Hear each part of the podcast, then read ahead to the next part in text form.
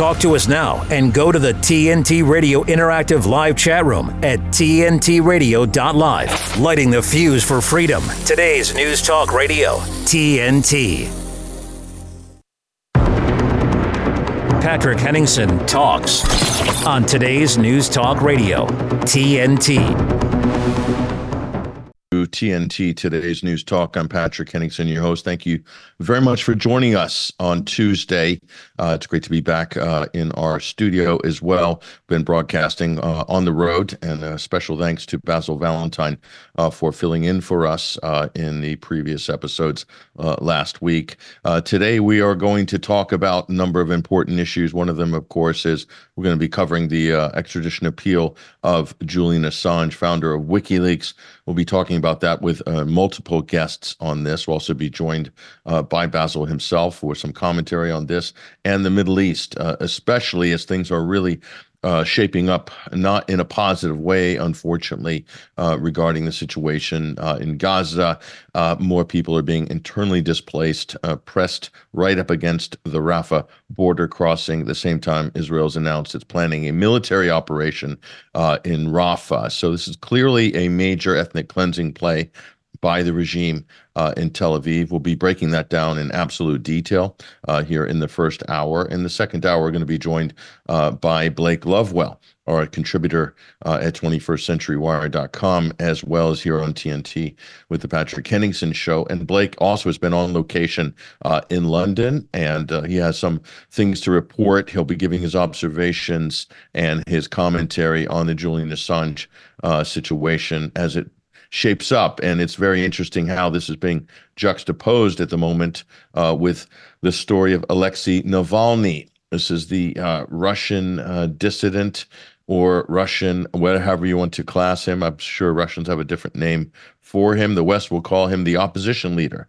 of Russia. Now, as this is happening and his death is reported while in prison in Russia, uh, this is drawing very stark comparisons uh, to the situation with Julian Assange, but not really in a positive way uh, for the West. Because as they continue to uh, virtue signal and elevate uh, Navalny as this sort of great sort of champion of uh, democracy, you could say.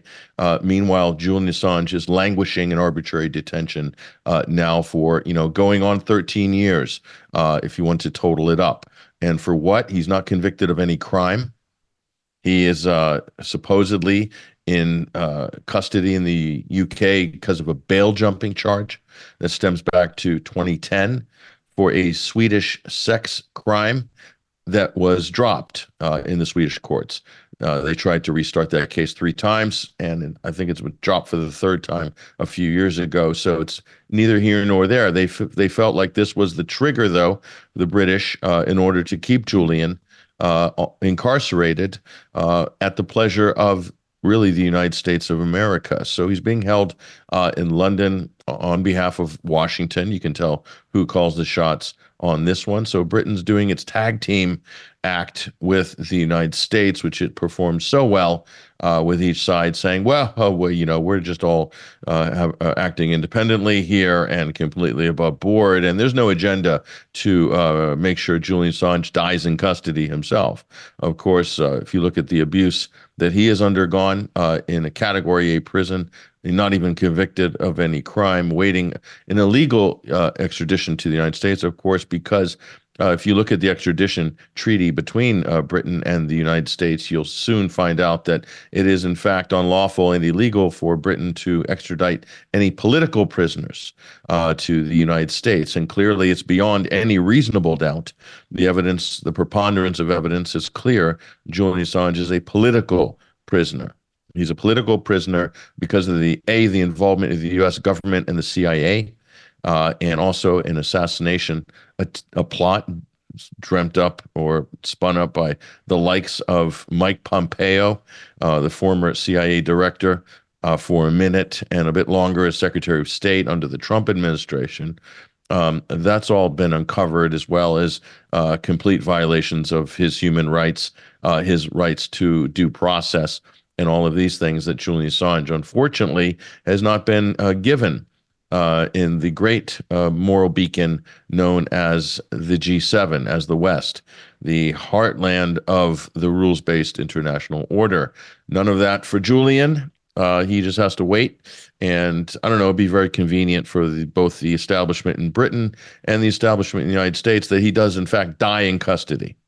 That would sort of end the problem, wouldn't it, for uh, Britain and the US? And they would probably run some TV specials, maybe even a BBC biopic or something like that. What what a great whistleblower uh, Julian was. What a sad thing uh, that he uh, unfortunately met his demise uh, while in custody under arbitrary detention for 13 years and counting. 13 years unconvicted in a Category A supermax prison right now in Southeast London.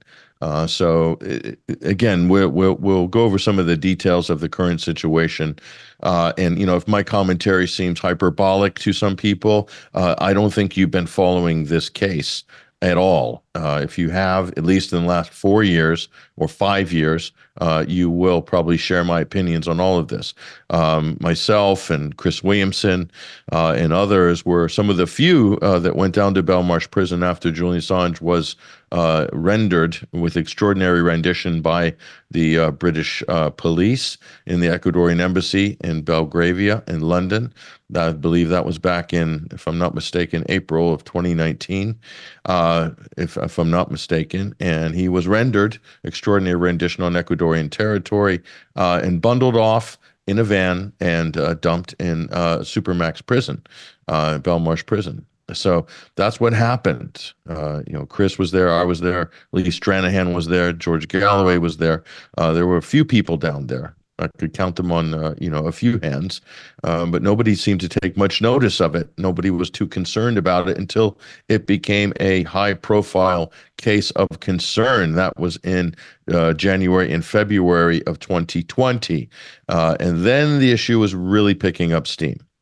It was really picking up steam uh, outside of Belmarsh Prison then with the Woolwich Crown Court, which is affixed to Belmarsh Prison uh, there in southeast London. Crowds were building. People were coming all the way over from uh, during the course of that last 12 months there, from 2019 to 2020.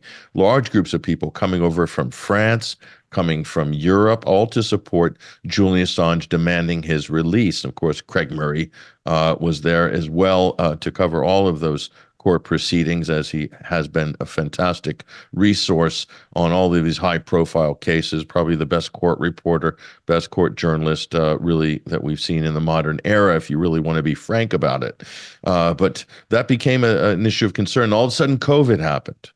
March, March 17th, 2020 the virus appeared out of nowhere uh, magically uh, and shut the world down, and in fact shut down Julian Assange's uh, appeal hearings there at Woolwich Crown Court. They had a star lineup of expert witnesses coming from all over the world uh, to bat for Julian on that. That would have been an absolute media tsunami. The crowds were building. Uh, they even had to pause proceedings in Woolwich, if I remember correctly. I was there in the gallery during that hearing uh, and I remember the, the, the drum beats outside so loud that they were having trouble uh, with the noise inside the courtroom. That's how powerful uh, the crowds that were building became. Uh, and all that came to a screeching halt, of course, thanks to COVID. Uh, so, again, Boris Johnson, one of his great uh, victories as he fought off the microscopic particle known as SARS CoV 2 there we are. That was history. And that was the end of uh, Julian's high profile uh, crowd that was was amassing to support him uh, in 2020. And the whole thing got buried. And they buried him back in Belmarsh, and uh, all the sort of public gatherings and things were curtailed, not just for Julian, but for everybody else. So that's history, ladies and gentlemen. That's how it all happened. And now we're back again. Now it's back uh, right in the high profile status category. Uh, the people are out. TNT is also on the ground in London. We'll talk about all that and more with Basil Valentine on the other side. I'm Patrick Henningsen, your host. We'll be right back after these messages.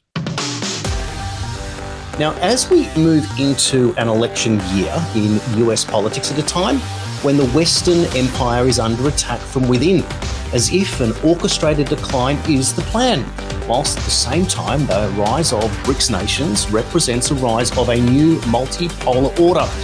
Institutions that have controlled the world are at last being questioned for their behaviour and their failures. Absolute power corrupts absolutely, and the truth shall set us free. Those two statements sit at opposite ends of the zeitgeist in a world that is filled with death, destruction, deceit, and a wholesale unwillingness to hold anyone in power to account, except for anyone who takes power against the ruling elite, of course. And then we have seen how that system works. Weekends with Jason Olbourne on today's News Talk, TNT.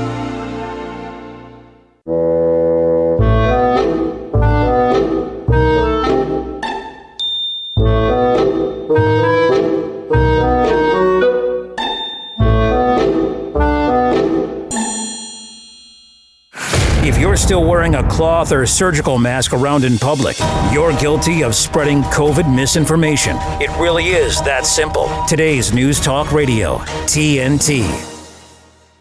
Welcome back. Welcome back, ladies and gentlemen, to TNT Today's News Talk. I'm Patrick Henningsen, your host. It's great to have you back.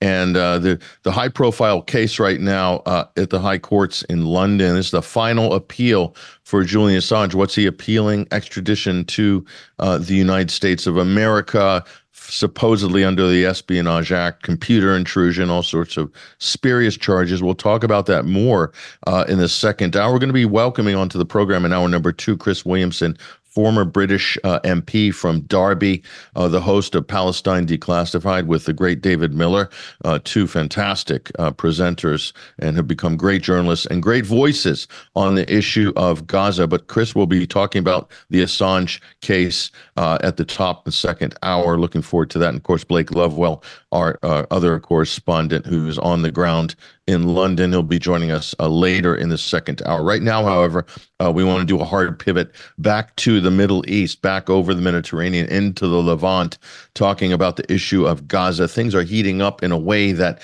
well, a lot of us saw this coming, but it's nonetheless horrifying. I want to bring Basil Valentine back onto the program. Basil, welcome to the show today. How are you?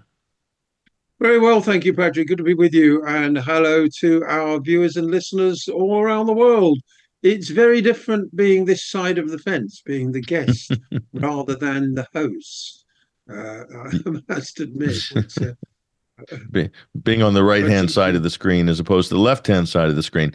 Um, I see Big Ben behind yes. you. So, in all, all of its glory there on the bank of the Thames, Basil Valentine, uh, where are we right now uh, with the situation in the Middle East? I know all the focus right now, a lot of the focus in the alternative media is on Julian Assange, and rightfully so. Uh, things have come to a head with his final appeal. But uh, things are also coming to a head, aren't they?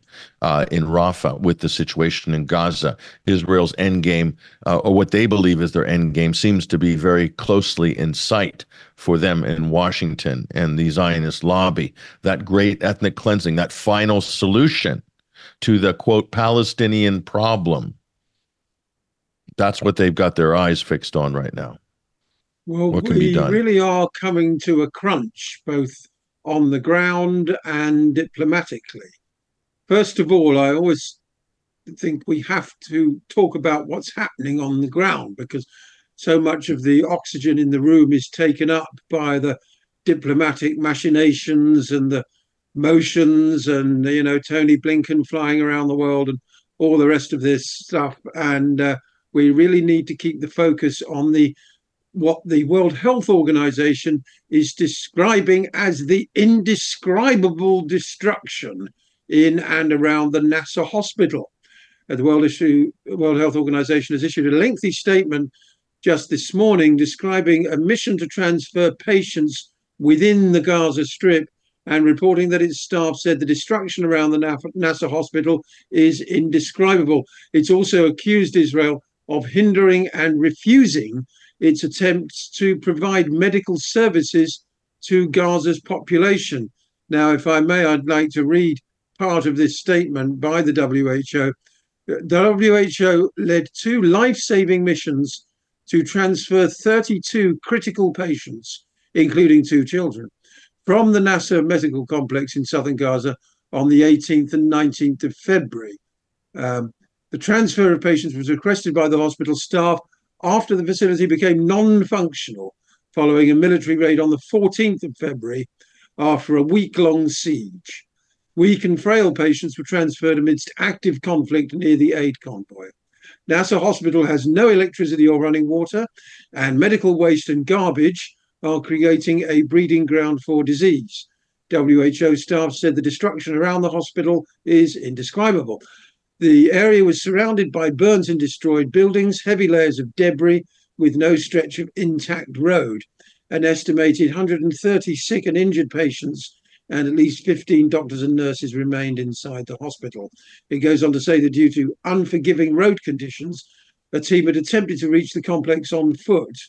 They were only permitted to examine the generator, which had ceased functioning after running out of fuel. During both missions, senior World Health Organization staff clearly identified themselves uh, and requested approval from the Israelis to assess patients and evaluate hospital functionality. And these requests were denied. Now, what denying requests from WHO staff to examine patients and assess the functionality of the hospital has to do with Hamas, I have absolutely no idea.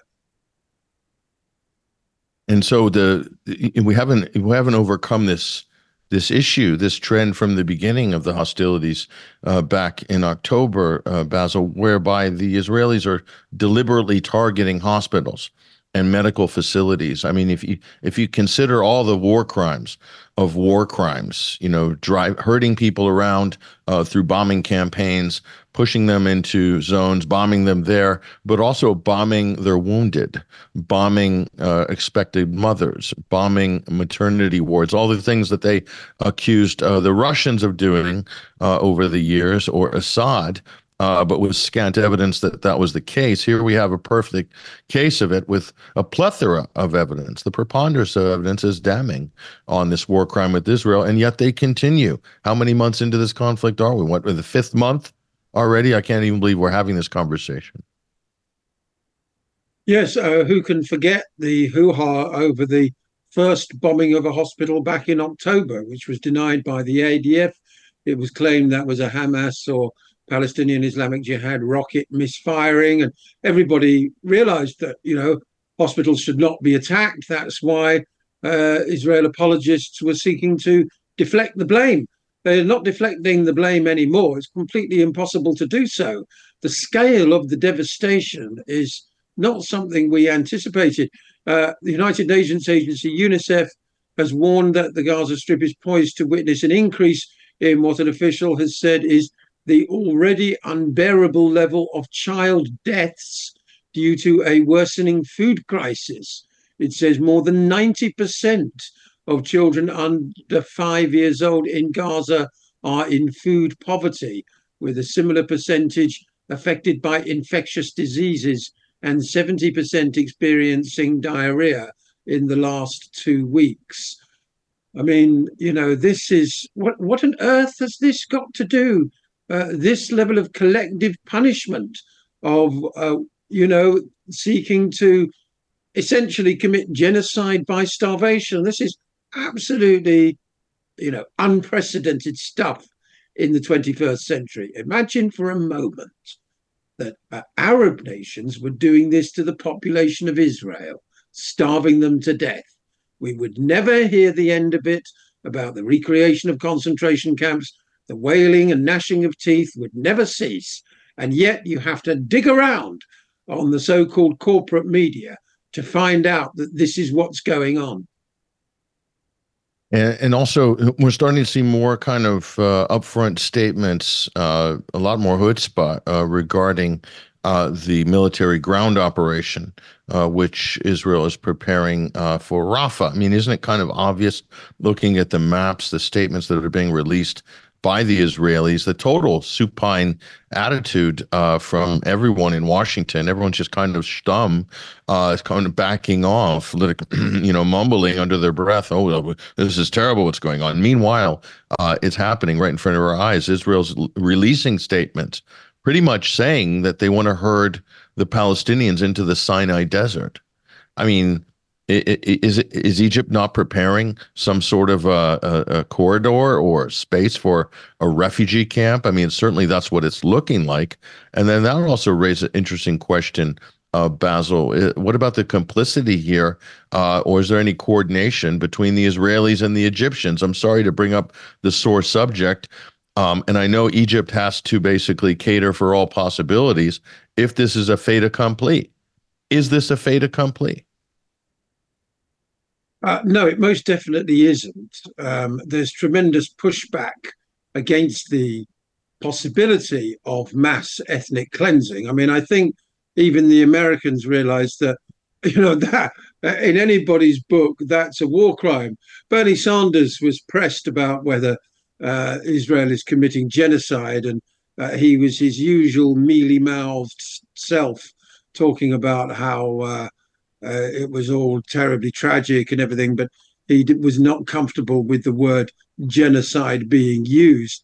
But in New York at the United Nations, in Brussels at the European Union, uh, in The Hague, in Cairo, in Rio, and even in Westminster, uh, a set of subtle and interrelated diplomatic dances, according to the Guardian correspondent Patrick Wintour are underway even Israel's foremost supporters are trying to put the squeeze on their ally while avoiding making undiluted calls for an immediate ceasefire in Gaza that they fear would leave a battered Hamas in charge. The leading Arab state on the United Nations Security Council, Algeria, is seeking a vote today in New York on its resolution calling for a humanitarian ceasefire and supporting the provisional orders issued against Israel by the ICJ three weeks ago. Meanwhile, the US has declared that it will veto the resolution, having already come to Israel's defense in this manner since October the 7th, twice before. Um, now, we know that uh, Netanyahu does not want any kind of ceasefire. He doesn't want any kind of uh, even pause in the massacre uh, that leaves any remnants of Hamas in place. And the level of civilian casualties is completely and utterly immaterial to him. Um, in a lengthy statement issued yesterday, however, that dreadful uh, US ambassador to the UN, Linda Thomas Greenfield, uh, explained the thinking of the Biden administration, if you can call it thinking. The US is working on a hostage deal, which would bring an immediate and sustained period of calm to Gaza for at least six weeks, and from which we could then take the time and steps to build a more enduring peace. So, mm, yeah, you know, the t- take, take take the time and steps to uh, rearm uh, Israel to get the bombs, uh, the JDAM bombs, shipped, the ammunition, the artillery. Isn't that what uh, Linda Thomas Greenfield is talking about uh, when she's talking about a pause? It's a pause to rearm the Israelis because I don't see anybody uh, giving any serious consideration to a ceasefire, just full stop. At what point does the killing uh, become too much. And I also noticed the downplaying of the casualty numbers coming out of Gaza. Well in excess of 30,000. The deaths right now, in terms of Palestinians, they're still reporting it as 26,000 for the last month. How is that possible? Uh, obviously, we don't know how many children are dying of starvation in Gaza every day. Uh, it might be dozens, it might be hundreds. Uh, we don't know how many lives are going to be foreshortened as a result of the uh, starvation and rampant diseases. Uh, the, the situation there on the ground is hell on earth, quite literally. Um, you know, nothing to eat, uh, no shelter, no clean water, no sanitation, uh, lots of people living in tents. And those tents themselves have been strafed with machine gun fire from Israeli gunboats, believe it or not. You're not even safe in a tent on the beach. You're liable to be shot at uh, from the sea. Uh, now, just going back to the diplomatic dancing, um, the wording of the US statement on Monday night uh, caused waves because it called for an immediate ceasefire, something the US has not previously said, although it added the rider as soon as practicable. Now, what on earth is that supposed to mean? I mean, it's surely practicable to shop, stop the killing immediately.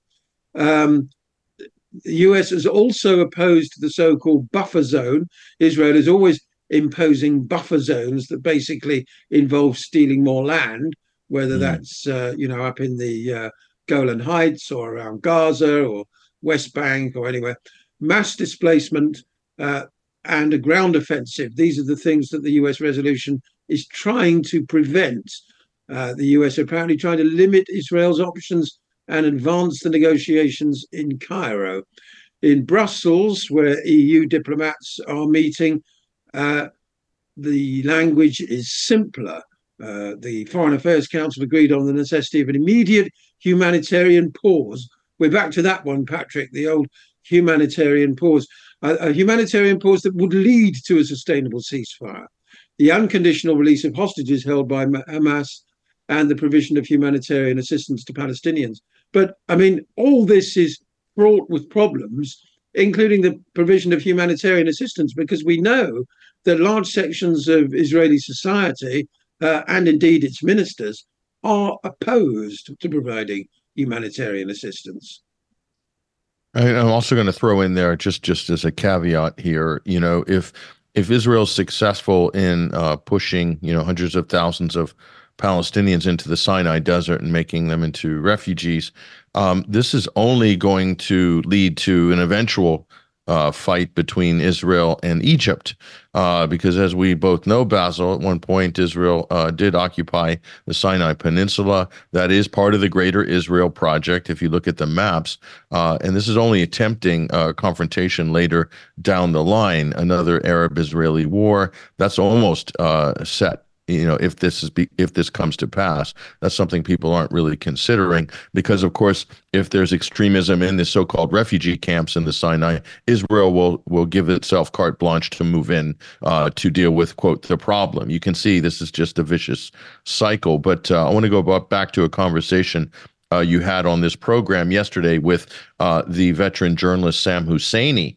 Uh, and he's also been pushing uh, some of these important issues in the State Department briefings uh, that he's attending. And, uh, you know, with the UN Security Council uh, coming up, Basil, uh, we see a possibility that this might just make its way into the General Assembly, as Sam Husseini was talking about uh, under the Uniting for Peace resolution. And then we have more heavy uh, restrictions and uh, censures coming down upon the Israelis. Where are we in all this process between the Security Council uh, and the GA, the General Assembly, as a result of the ICJ uh, interim ruling on this? Do you have anything uh, new or any analysis on this, uh, Basil? I think we're going to have to wait until the Israelis produce their report, which is due ne- the end of next week on exactly how they've been protecting Palestinian civilians. I mean, that really is going to be a bizarre document. Uh, as we speak, I don't believe that the sort of mass aerial bombardment that has turned most of Gaza into rubble is still underway. There was the uh, heavy raid the night of the Super Bowl, if you remember. Um, mm. But I don't believe the sort of, you know, 2,000 pound bombs are being dropped every day uh, at the moment. You know, I think the Israelis are limiting themselves to destroying hospitals and uh, snipers shooting children in the head. Um, I, I, want to refer as well to the conversation I had with Dr. Yasser Khan at the end of last week, uh, where he pointed out that uh, in his time in the hospital in Khan Yunis, he didn't treat anybody over the age of 17. Okay. I mean, that's a very, very horrific, sobering thought, isn't it? You know, he didn't treat anybody over the age of 17. So, but back to your point about the UN. Well, you know, the next thing, sort of the big thing at the UN is tomorrow, will the Security Council uh, go for uh, Algeria's uh, resolution or will it adopt the American resolution? I have a feeling it will adopt the American resolution, uh, which would without doubt passed unanimously, unless there was some diplomatic shenanigans from the Chinese or perhaps even the Algerians or the Russians that the uh, American resolution wasn't strong enough. I mean, it would be terrible if no resolution was passed because the Americans felt the Algerian resolution was too strong and others felt the American resolution wasn't strong enough. I mean, I think they've got to get a resolution through. And uh, that would, for the first time, I mean, goodness knows how many times the United States have vetoed UN resolutions uh, critical of Israel.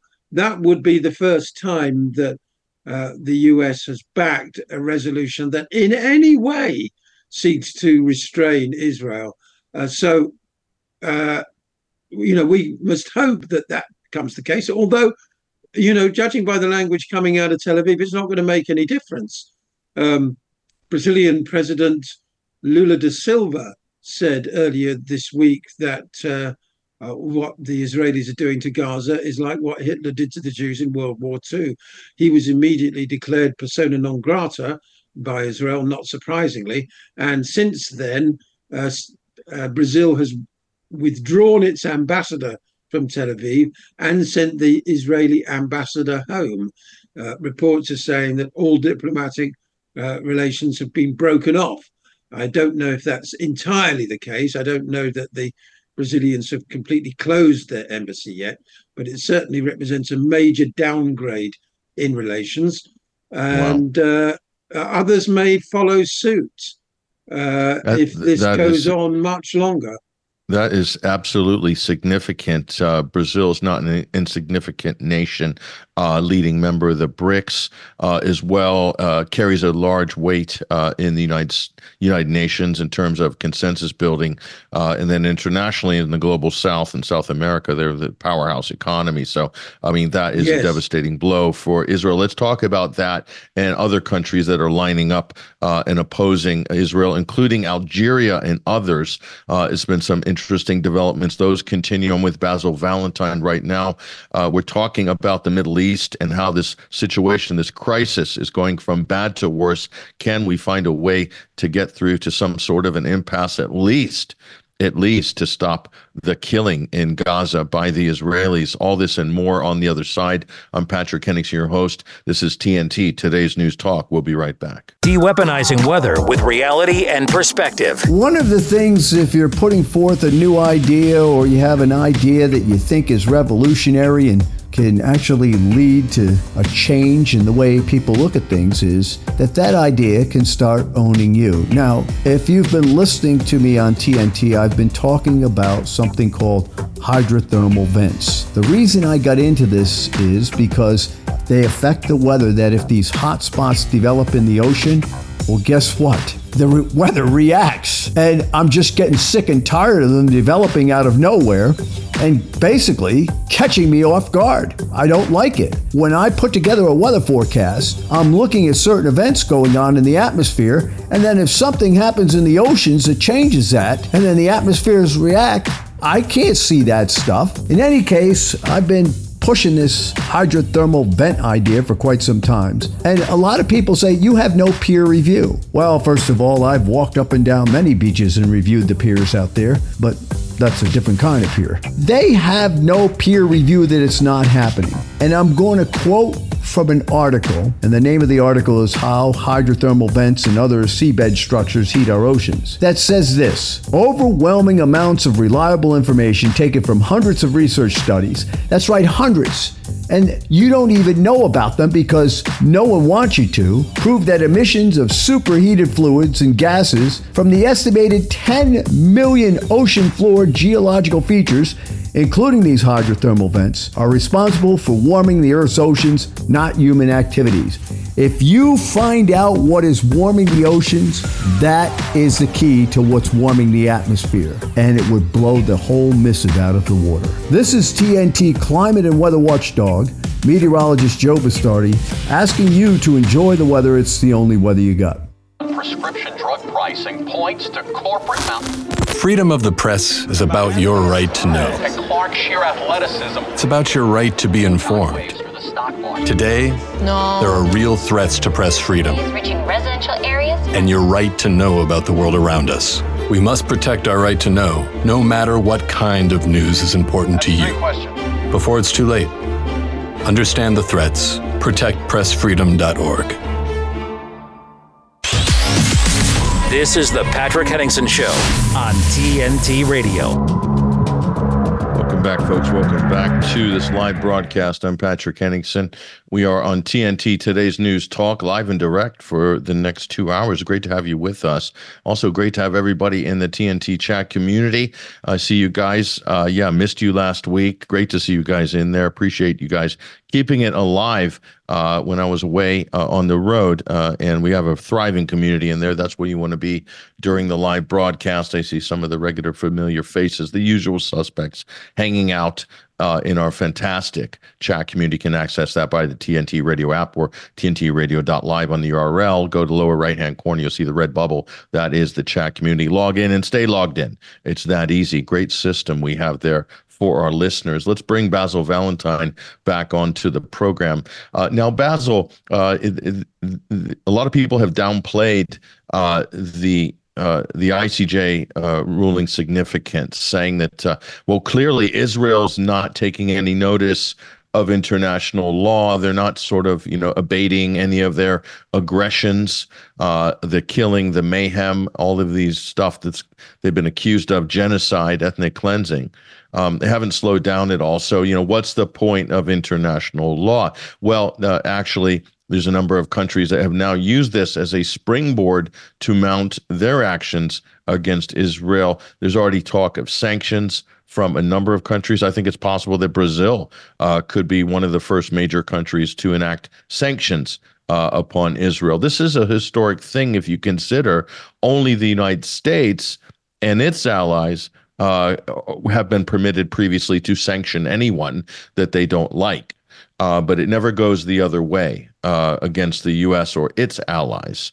Um, from this point of view, Basil, I think this is historic. I think we're going to start seeing more of this because they have international law on their side and they have the moral high ground on this issue.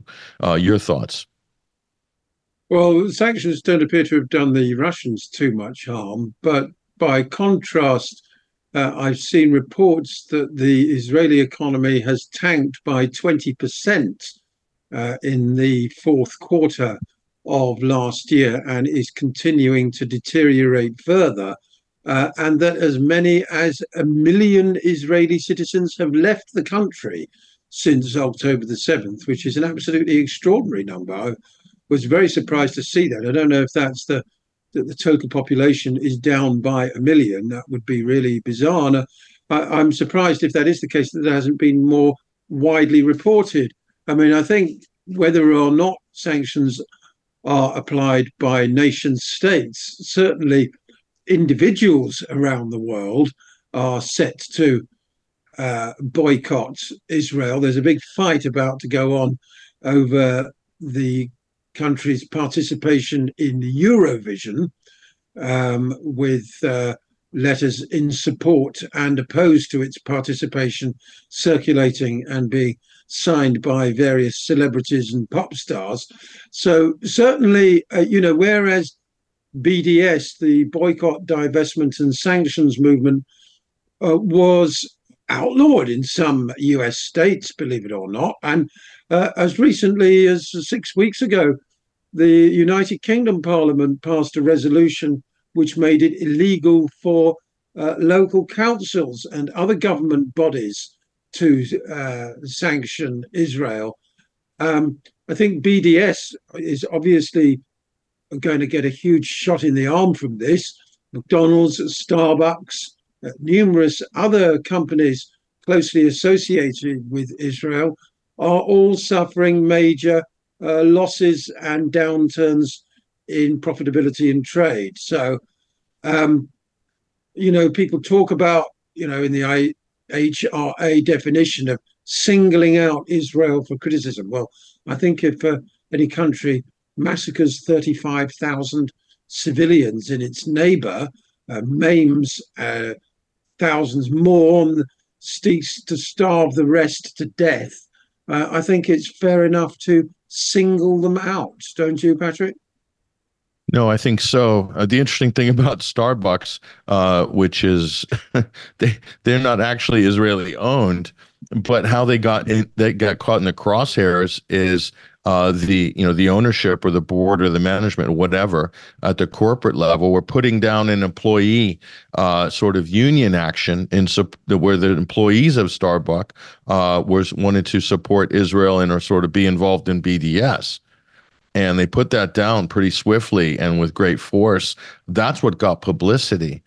And they've been reaping uh, the whirlwind from that ever since. So they're totally like pulling their hair out at Starbucks HQ, like screaming, We're not Israeli owned. We're not an Israeli business. But they're getting hammered uh, nonetheless. I mean, so that jo- that goes to show you um, how how effective um, this is, whether you agree or not with the Starbucks uh, boycott uh, their their the ownership or the at the board level or whatever, they took a position early on uh, on this Palestinian issue, and it went against them badly. I mean, it cost them. Um, but that's not to say nothing about the actual uh, other Israeli businesses. But McDonald's is the same. McDonald's was giving free food to the IDF. You remember that, Basil? Uh, meanwhile, people Absolutely. are starving. You know, so so th- th- this is this is uh, I, I think it's been very effective, actually uh, BDS. There's a lot of critics, Basil, saying, "Oh, BDS doesn't do anything. Don't support it." Um, you know, it's the the it's the progressive left. They're just hijacking the Palestinian issue for you know to get traction for LGBTQ, etc. I don't think that is uh, true. There is astroturfing, but that's politics as usual. Everyone has astroturfing issues, but I don't think that is the issue. I think BDS is going to be very effective going forward, as it has now new life breathed into it uh, in the last five months. Your thoughts? Oh, without a doubt. I mean, uh, you know, a lot of people are still in shock. I mean, I think, you know, all right thinking humanitarians are in shock about what they're witnessing and what we continue to witness every day. It's become very challenging to tune into the, you know, accurate news services, Al Jazeera, Quds News Network, and others primarily on X, and just see this absolute horror show day after day after day. People become desensitized to it, you know. Um, the latest is that Israel is now ordering further mass evacuations from northern Gaza, believe it or not. Uh, and all this at the time where one in six children is at immediate risk of starvation, by the way.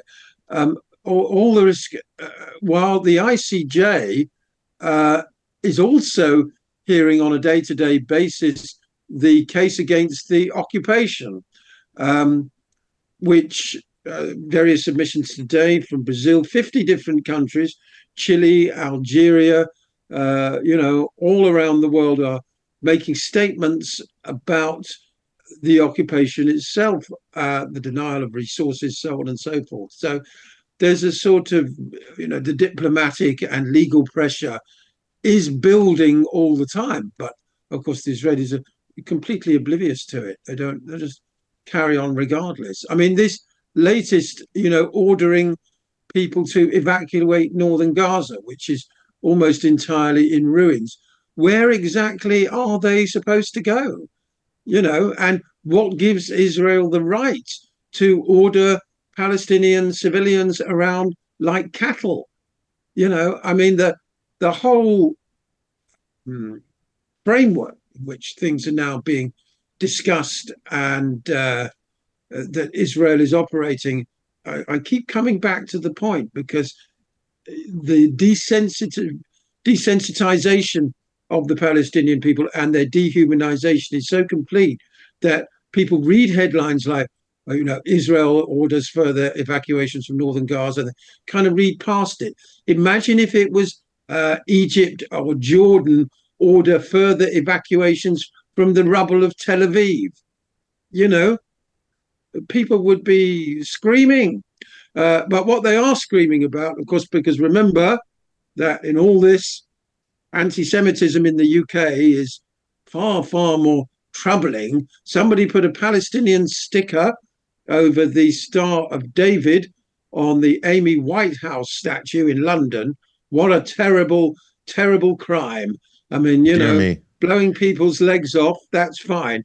You know, blowing toddlers' legs off before they can walk, that's okay. But sticking a Palestinian sticker on uh, on a Star of David, oh, oh, you know, um, you know, we've got to get back to what real world harm actually counts. Uh, the Daily Telegraph is running with a story today about a woman um, complaining about people staring at her Star of David uh, necklace. I mean, honestly, and this Basil. is cited as an example of anti-Semitism. Perhaps they're admiring it. You know, staring. That's the new. That's the new genocide. Who knew it? Staring is the new genocide. Basil, how dare you? How dare you?